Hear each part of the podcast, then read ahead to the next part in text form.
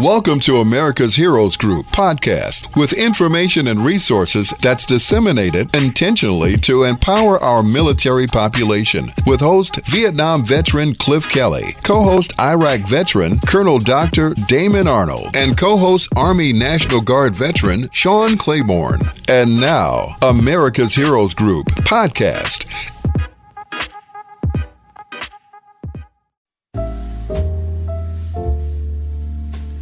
Welcome back to America's Heroes Group. This time, our roundtable honoring World War II Navy veteran Harry Belafonte. Today is Saturday, April 29, 2023. April is Sexual Assault, Minority Health, and Autism Awareness Month. Our host is Cliff Kelly. I'm Sean Clement, the co host. Our executive producer is Glenda Smith, and our digital media producer is Ivan Ortega of Scouts on the production. And of course, our technical producer and studio engineer today and filling in as an executive producer is Shakaya. Thank you for your service today.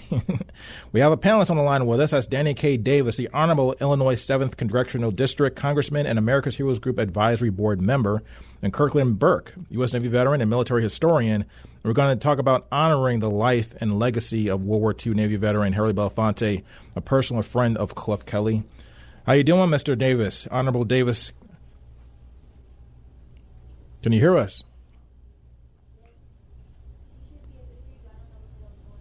We got some silence right now. So I'm going to go to Kirkland. Mr. Burke, can you hear us? Hello. There you are. This this is Kirkland. How you doing? Oh, I'm enjoying one of the best days of my life, and I hope you do the same. I appreciate that. So we had a sad passing this last Tuesday. We had the passing of, of well, people many people don't realize is an actual World War II veteran, Navy veteran, sailor, veteran Harry Belafonte. Um, so, what types of things would you tell us as a historian about Mr. Belafonte and also his naval service?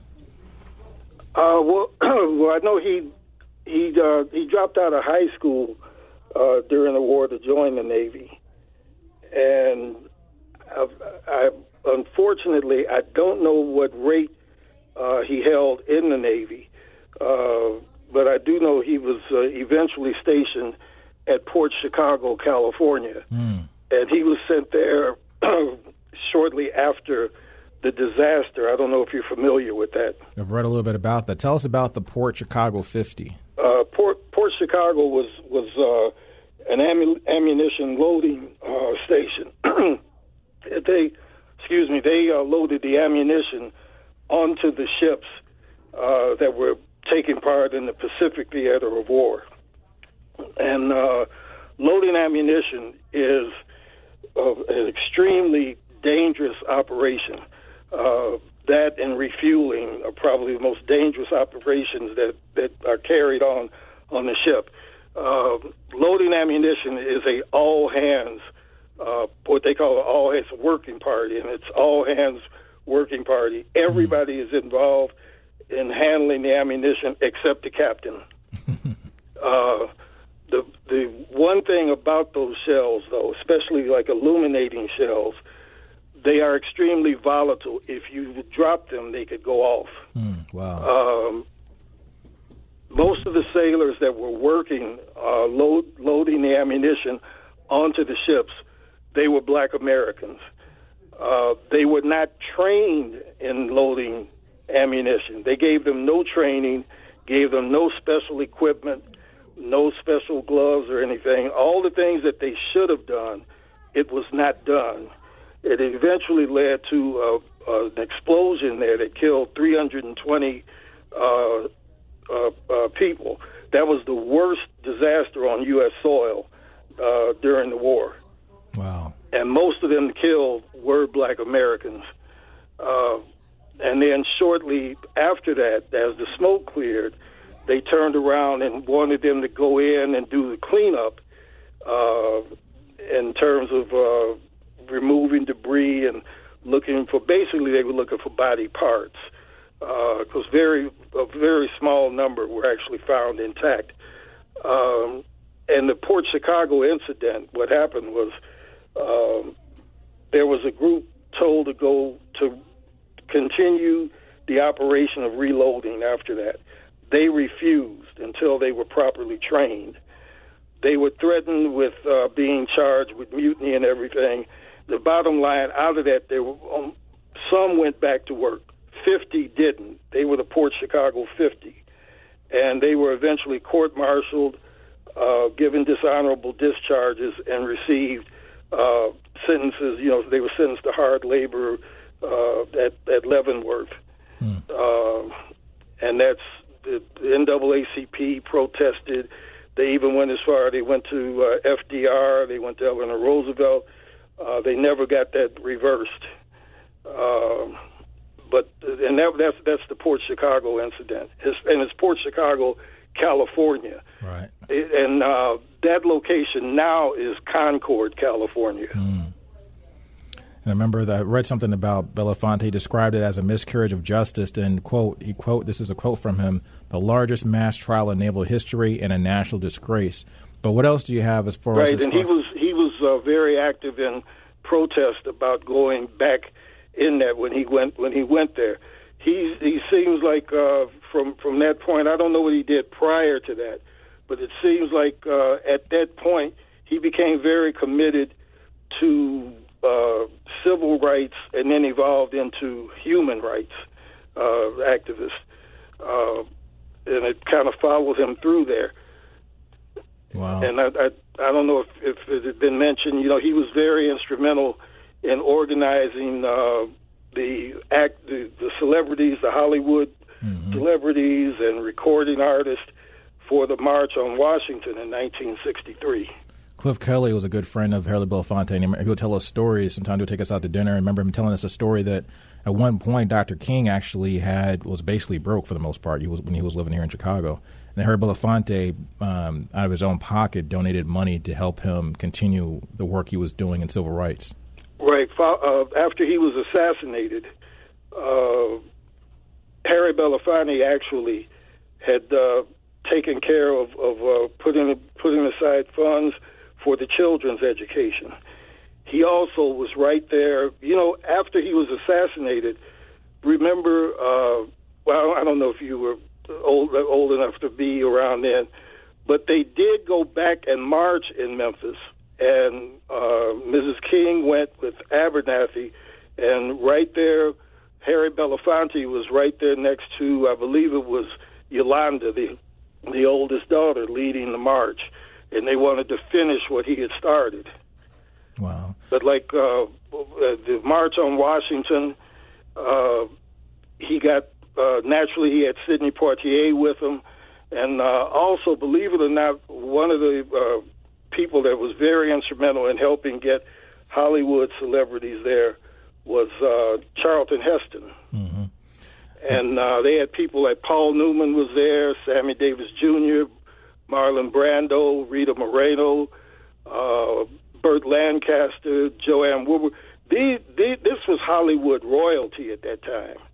Uh, Diahann Carroll, Bob Dylan was there, uh, uh, Peter, Paul, and Mary, uh, Joan Baez, Ruby, well, you know Ruby Dee and Ossie Davis. We know they were there, mm-hmm. and uh, Tony Curtis. This this was the elite of, of Hollywood uh, gathered there, and, and a lot of that time, now you, the only thing they talk about is Dr. King was there, but he was merely I shouldn't say merely, but he was a speaker there. There, there was a whole event. It wasn't just him speaking. And it was organized by by uh, A. Philip Randolph. Right. People think that was and and and uh, uh, Bayard Rustin. Mm. So uh, but uh, and and he stayed active in in uh, in civil rights constantly. He was always uh, helping the fund. Uh, I believe he he, he really funded uh, the organization SNCC, uh, the Student Nonviolent Coordinating Committee, uh, because those groups didn't have any funds. Wow. And uh, he was always participating. He was always speaking out uh, for social justice and and civil rights and I kind of separate the two. The, the civil rights movement dealt with the rights that you sh- that we should have in this country as Black Americans, guaranteed by the Constitution. Human rights are rights that you that you have based on the fact that you are a human being on this planet. Wow. So there there is kind of a difference in, in those two. Hmm. So Mr. Uh, Davis, he's, he's not going to be able to join us today, but we do have um, no less, of, of, an important person. Our executive producer is Glenda Smith. Can you hear us, Glenda? Glenda? It's like we are. Hello. There you are. Yeah. Hey, Sean. How are you? Pretty good. So wonderful, Mr. Kirkland. Thank you so much um, for calling in and giving a total perspective of who uh, Mr. Harry Belafonte was, not to only as a civil rights advocate, but he served his country. And, and I was sort of shocked when I was looking at the news of his passing that no news outlet really mentions that. I'm like, okay, do you not know or was it not important to you?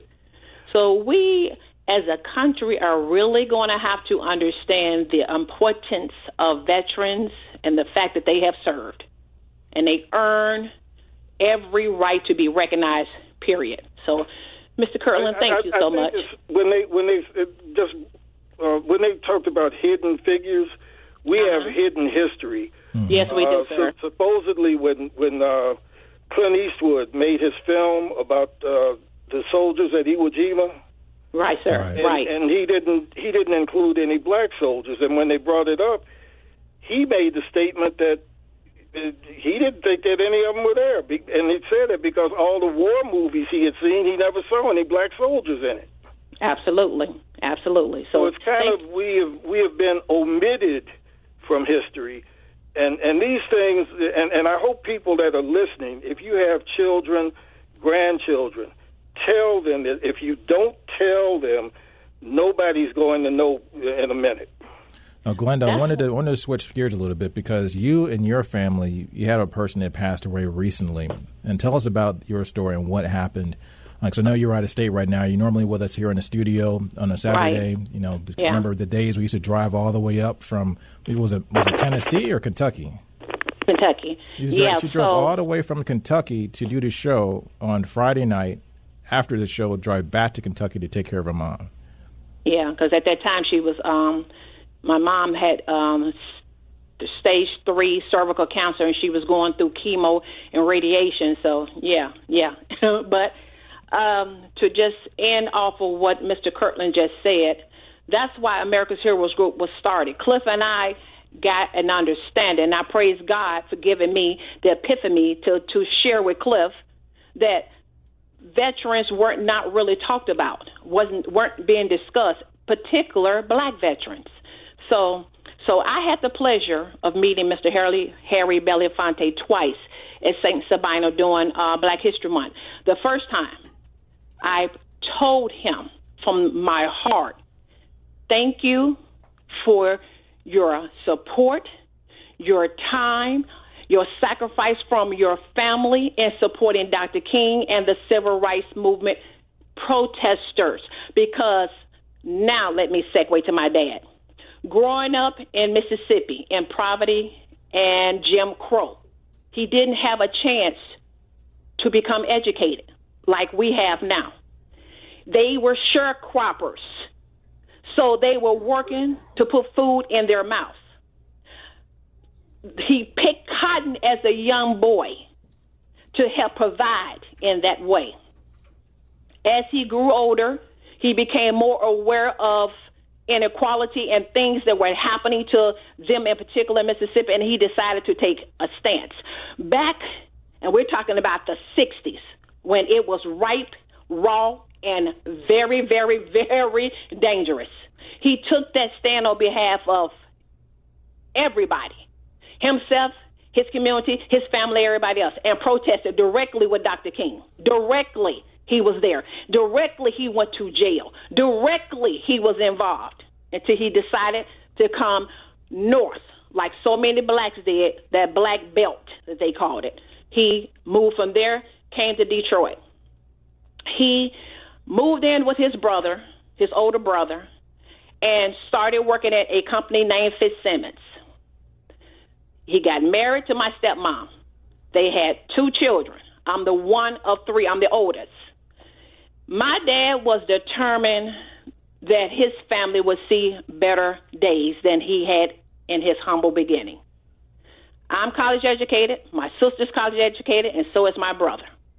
So to that fact, we're talking about a man that had limited education, picked cotton in our cotton field, came north, and and decided that was my beginning. That's not going to be my end. So he worked 30 years at Fitzsimmons. It's an automotive uh, parts company. Became a union steward. Number one. Number two, he started and ran a successful landscaping business for over 30 years. And I learned, I learned he had over 250 customers. Number three, he was such a family man to the fact that the nieces and nephews looked at him as either their big brother or their father figure, and they knew if a financial crisis came up, they could call on him and he would show up. Not only for them, but he did that also for sisters and brothers. So he retired after working those 30 years and running that successful uh, landscaping business part time. He, he, he retired down. And then he had real estate. He was an owner, to my understanding, through my brother, of 14 houses. So there are no excuses because my dad set the standard for my brother, my sister, myself as a no nonsense, and I mean he was that disciplinarian. no nonsense, no excuses. I'm not going to listen to the BS because if I could do it from back then with nothing, you all can't come to me with that. Supported education. He made sure we got what he could not get because living in the South denied housing, denied education, denied everything because of Jim Crow. Segregated to the point you there was no schooling. So based off what he could get, he came north, and look how God blessed him. So we celebrated him yesterday, and then to listen to the community people say when some of their family members will come out of jail or out of prison they came to Mr. Longstreet and got a job at working in his landscaping company because what he said to them was, "That's your past. I can give you a new start if you want to. I don't care about your past. Your past. I care about your present." So if you want a new start, I can work with you. And that's who he was. They spoke so highly of the fact he embraced that community and gave so many of their children jobs through his landscaping uh, services. So I, we, we celebrated him. But of course, it's just it feels like right now like a max something is standing on my heart. Mm. But but God. But God. When did he pass? So I, I appreciate God giving him to me for 79 years. Mm. When did he pass because he didn't suffer. He had a massive heart attack two, almost three weeks ago. Wow. We had to decide to unplug him because nothing was functioning and everything was shutting down. So God bless him to ease out in an easy transition. So. I think it's important. what more can I say about somebody who I respected, I loved, I, I, I, I, when I say fear, I mean like the God of fear. Like he didn't try to be buddy buddies and I'm your friend. He was that old fashioned school dad. I'm your father. I'm not your friend. So all three of us knew don't cross him because he would not tolerate it. He he was just he was no nonsense.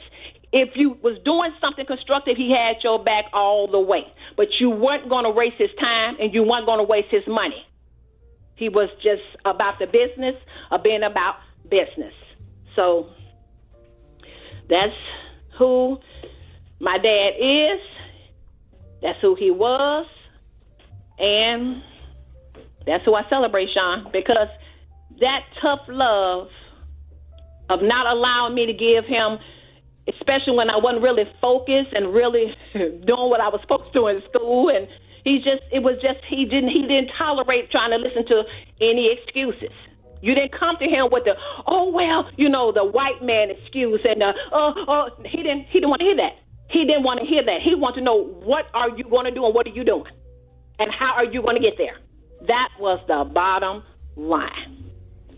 So, Just like so many veterans across the country, adversity often, oftentimes breeds leadership and also breeds that perseverance, that spirit absolutely. of ownership, and that absolutely. That, that so I think I think Mr. Harry Belafonte because when my dad went to jail, my mom went to jail, my auntie went to jail and protesting down there, it was his money that bailed them out. Wow. It was his money that bailed out any protesters that went to jail during that time. So, in a moment of silence, I recognize, I honor Mr. Harry Belafonte and my dad, Mr. Charles Oliver Longstreet Sr. This is America's Heroes Group. We'll be right back. Thank you for listening to America's Heroes Group podcast. Don't forget to subscribe so you won't miss an episode. And for more details, visit americashg.org.